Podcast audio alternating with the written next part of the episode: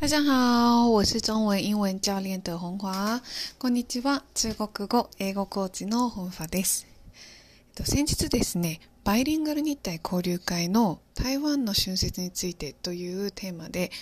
の交流会を行ってまいりました。交流会参加したことありますか？もしね、気になっている人がいれば、中国語のアウトプットにすごくいいので、あのぜひぜひ参加してみてください。えー、ところで本題なんですけれども、とバイリンガル日体交流会ですね。今回のテーマすっごく面白くってな本当に台湾人の本音がすごい聞けた回なんですよね。で春節っていうのは中華系のあの国中国台湾マレーシアそれからシンガポールとかあとはタイでもですね中華系の人たちが集まってセレブレートする、まあ、お正月ですねがあるんですね。でその春節の時に、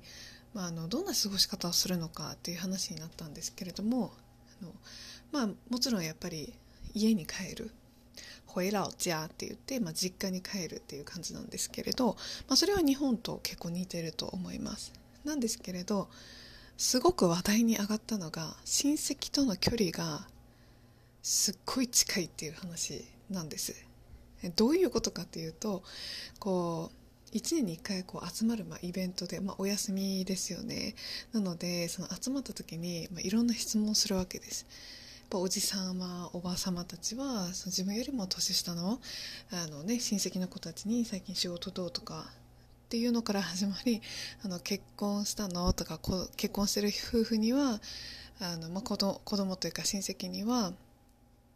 もう子供できたとかいつが予定なのとか、まあ、そういったことをぐいぐいぐいぐい聞いてくるんですね。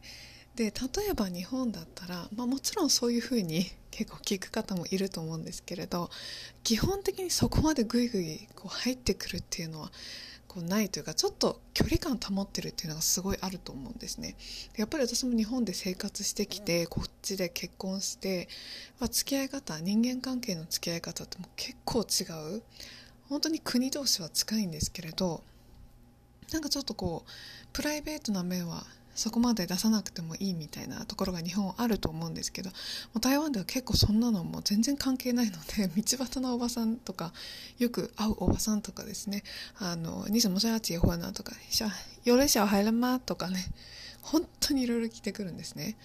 でそういうのが嫌だっていう人ももちろんいると思うんですけれどもう社会全体的にそういう感じなんです。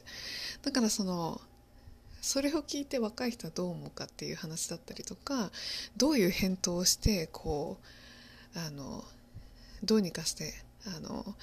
答えなくていいようにするかとかねそういう話とかもすごい盛り上がってこういうのってやっぱり SNS だけじゃ絶対わからないところなんですよ。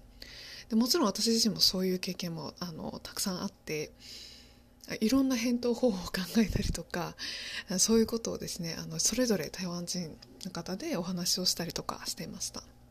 でやっぱりこういうふうにこのバイリンガル日体交流会というのはただ言語を話すだけの場所場所ではなくって文化とか背景とかねそういったことが必ず言語の後にくっついてくるんですね。だからそういったところもすごくあの面白いところだと思います。本当にねあのネットだけじゃわからないことばっかりです。リアルなボイスが一番だと私は思ってます。で次回が3月の11日に、えーと、日本時間8時半からありますのでもし興味がある方は、えーと、中国語英語コーチ本ファのブログを読んでいただいてでそこからお申し込みいただければというふうに思ってます。クライアントさんがあの優勢なんですけれど空きがある場合はご案内もできるのでぜひぜひチェックしてみてくださいということで今日はバイリンガルニタイ交流会での今日カミカミですねバイリンガルニタイ交流会でのあの台湾での春節の過ごし方についてすごい盛り上がったお話をさせていただきました。今日もお聴きくださりありがとうございます。谢谢大家收听，期待下次再见面。